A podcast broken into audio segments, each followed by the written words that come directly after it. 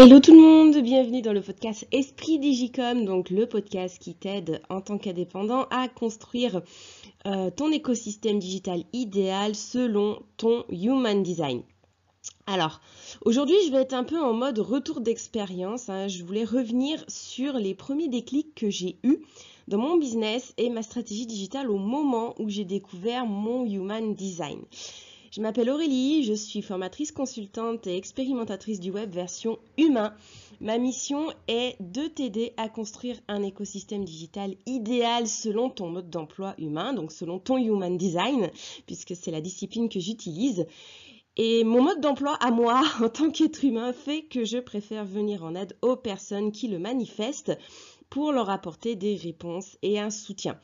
Je ne suis pas programmée pour initier les choses, mais plutôt pour répondre à vos interrogations et vous aider dans vos défis digitaux.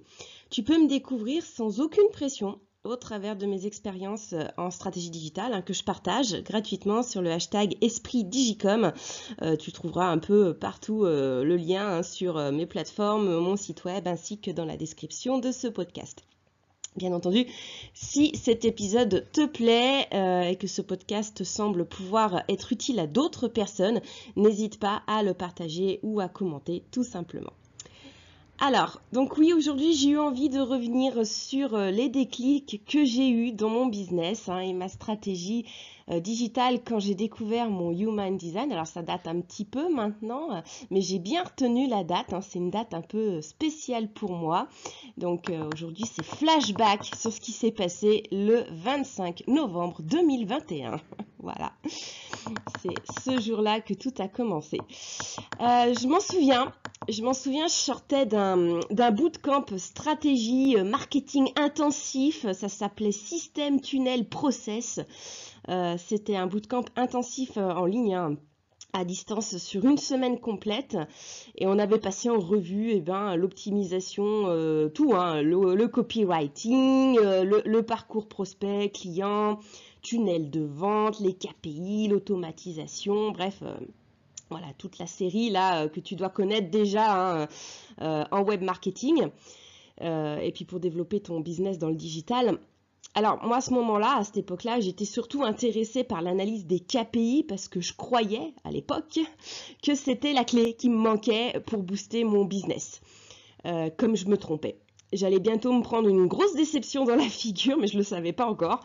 Mais non, c'est pas la clé, je vous le dis aujourd'hui, ça vient pas de ça. Je me rappelle donc cette semaine super intensive, ça m'avait quand même bien fatiguée, mais ça m'avait reboosté. Et derrière, j'étais passée à l'action, j'avais mis en place rapidement en plus une campagne marketing et de com digital avec une nouvelle masterclass. Voilà, qui s'était bien passée, la masterclass s'était bien passée, mais quel boulot par contre, ouais, un gros boulot, j'étais crevée. J'étais épuisée et en même temps hyper frustrée parce que oui, même si la masterclass s'était bien passée, par rapport à l'énergie et au temps que j'y ai passé, les résultats par contre étaient loin d'être satisfaisants pour moi. Voilà. Donc, et je me souviens du lendemain de cette masterclass, effectivement, donc le fameux 25 novembre, le lendemain, où j'étais sur mon canapé en mode découragée, mais en train de pleurer, vraiment, j'étais complètement vidée, vidée de mon énergie, je me sentais impuissante aussi. Parce que ça avait boosté ma visibilité, certes, mais pas les ventes. Voilà. Et à ce moment-là, j'étais pas au beau fixe au niveau de ma trésorerie, c'était pas joli, et j'avais besoin de redresser la barre et de réactiver les ventes. Donc pour moi, mon action venait d'échouer en fait. Je venais de gaspiller de l'énergie pour rien, puisque finalement, au fond, je voulais des ventes et j'en avais pas. Donc voilà, en tout cas à ce moment-là je le voyais de cette manière-là. Pourtant je sais qu'il faut être patient, qu'on te le dit, voilà, les masterclass ça paye pas tout de suite, les webinaires, tout ça, faut être patient, les retombées commerciales ça peut avoir lieu plus tard, voire même bien plus tard. Oui, ok, mais voilà, quand tu essayes de développer ton business et que tu as besoin de trésor, le mindset n'y est pas. Et voilà, tu essayes de suivre des stratégies, tu essayes d'étudier les chiffres. Moi, j'étais beaucoup dans les chiffres à ce moment-là. Et ça ne marche pas non plus. Donc, j'étais un peu au bout du rouleau. Et je me souviens que en début d'après-midi, voilà, j'étais tranquille sur mon téléphone et je commençais à faire défiler mon fil d'actu Facebook, un peu en mode déprime. Et là, je vois un post d'une coach qui parle de sa découverte de son human design et de, de tout ce que ça avait changé dans son business, dans sa vie, etc. Et c'est pas la première fois que je voyais ce genre de post dans ma communauté. Voilà, j'en voyais passer plusieurs. Mais bon, jusque-là, je me disais juste, tiens, ça a l'air cool, il faudra que je regarde ça. Voilà. Mais va savoir pourquoi ce jour-là... je l'ai senti dans mes tripes, hein. J'ai senti mes tripes qui me disaient non mais cette fois vas-y, explore le sujet, tu ne seras pas déçu, ça va te changer les idées en plus. Et je me souviens aussi que j'ai ressenti, voilà, je vous dis, hein, le corps il parle, hein, et je me souviens que j'ai ressenti aussi un espèce de frisson qui m'a parcouru la colonne vertébrale à ce moment-là, mais un frisson agréable, tu sais, un frisson chaud, dynamique, qui m'a poussée à l'action justement, et voilà, et piquée par la curiosité, je me suis mise à chercher qu'est-ce que c'est que ce human design, pourquoi tout le monde en parle, et ils disent tous la même chose, que ça a changé leur vie et tout machin, alors quoi, intox, vraie info. J'ai eu envie de chercher, je voulais me faire mon opinion par moi-même, et j'y suis allée, à ce moment-là, j'y suis allée, ce jour-là. Pourquoi ce jour-là? Bah, coup de pouce du destin peut-être, j'en sais rien, signe de l'univers, mais ce jour-là, j'y suis allée. Et donc, après quelques recherches sur le net, j'ai compris que ça partait d'une carte qui représente ton mode d'emploi en tant qu'humain, un peu à la façon d'un thème astral, si tu connais. Et donc, j'ai obtenu cette carte, hein, c'est pas très compliqué, hein, sur Internet, tu l'obtiens gratuitement et assez facilement, hein, ta carte Human Design, mais par contre, après, il s'agit de l'interpréter, donc pour savoir ce que ça signifie. Donc là, j'ai enclenché mon mode testeuse. Et du coup, voilà, je me suis mis à chercher sur Google comment interpréter cette carte, sur Google, sur YouTube. J'ai trouvé les premières explications. Et plus j'avançais dans ce que je trouvais, et plus vraiment ça me parlait. Donc, comme d'hab, j'ai dit, ok, là, ça me parle, il y a un truc, il y a quelque chose. Il me faut un bouquin. Il me faut un bouquin pour interpréter ça tranquillement. Voilà, que je puisse faire les interconnexions tranquillement en interprétant ma carte. Et je me rappelle le premier bouquin que j'ai acheté à ce moment-là, c'est un des rares traduits en français, c'est Le Design Humain de Chetan Parking. Donc si tu as envie de commencer par l'Human Design, c'est un très bon bouquin pour te mettre dedans si tu le veux.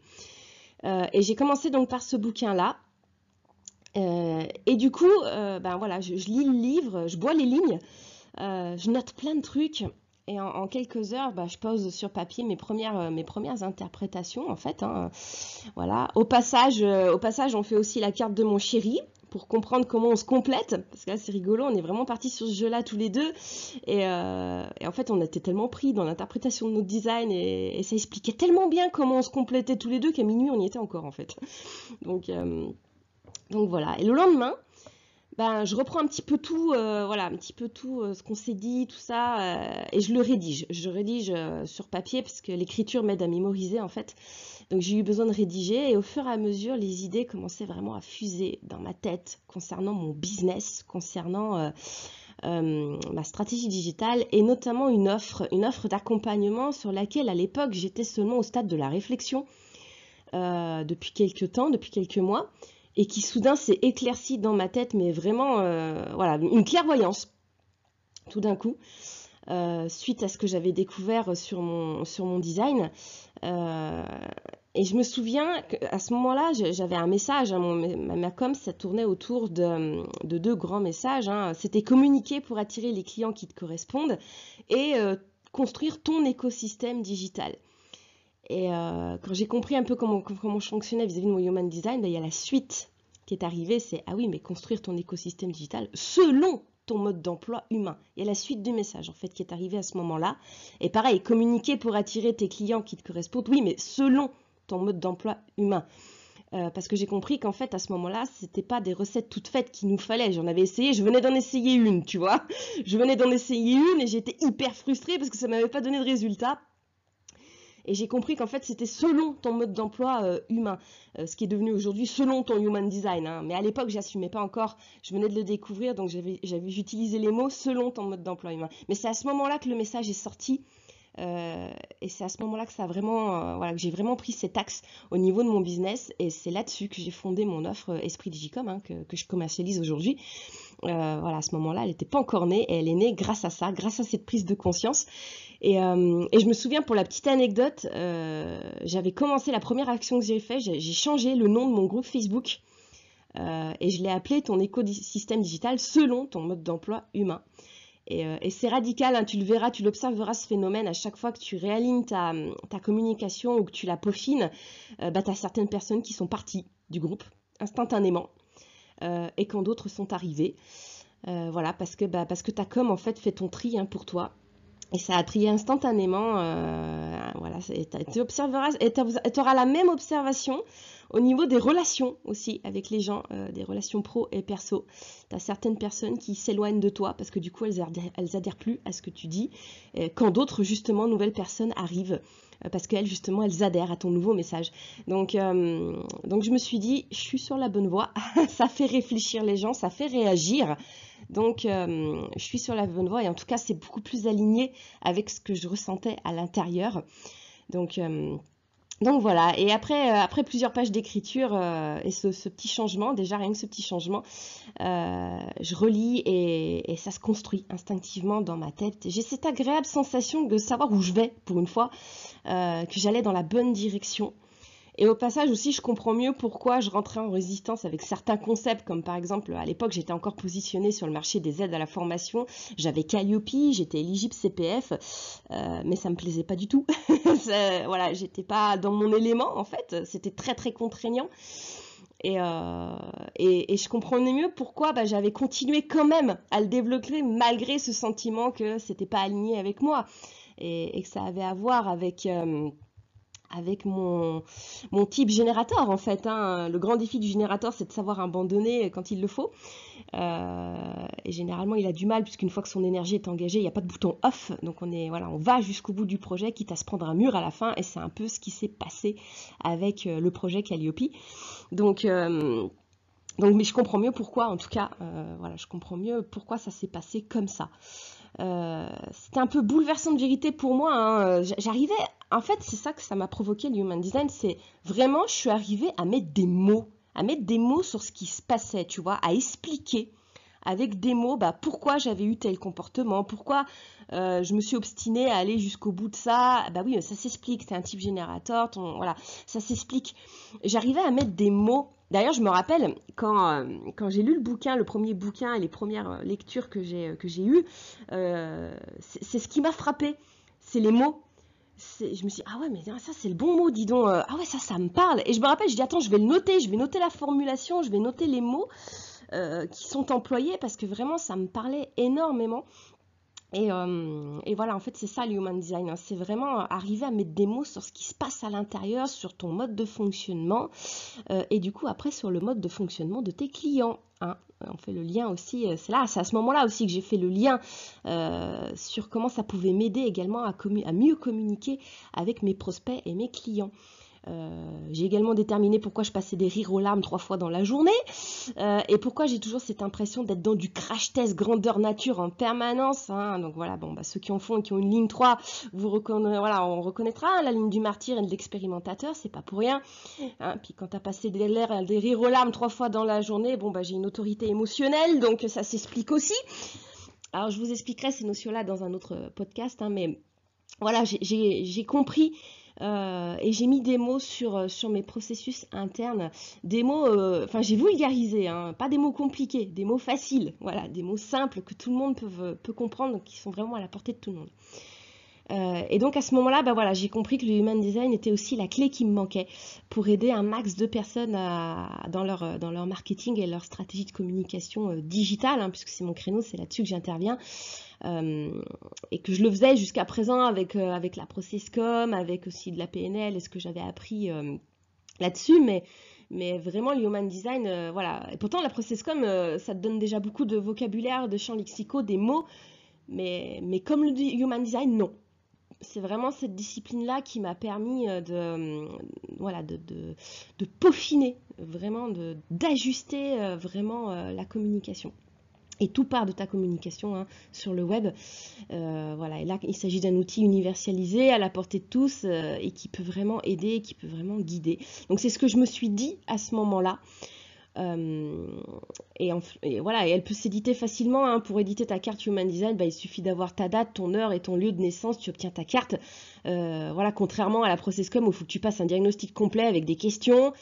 Il faut que ça soit quelqu'un qui connaisse très bien, donc généralement c'est payant. Là non, c'est gratuit, ta carte tu l'as gratuitement, donc c'est plus simple. J'ai trouvé que le procédé était beaucoup plus simple, voilà, si je compare par exemple à un procédé comme la ProcessCom.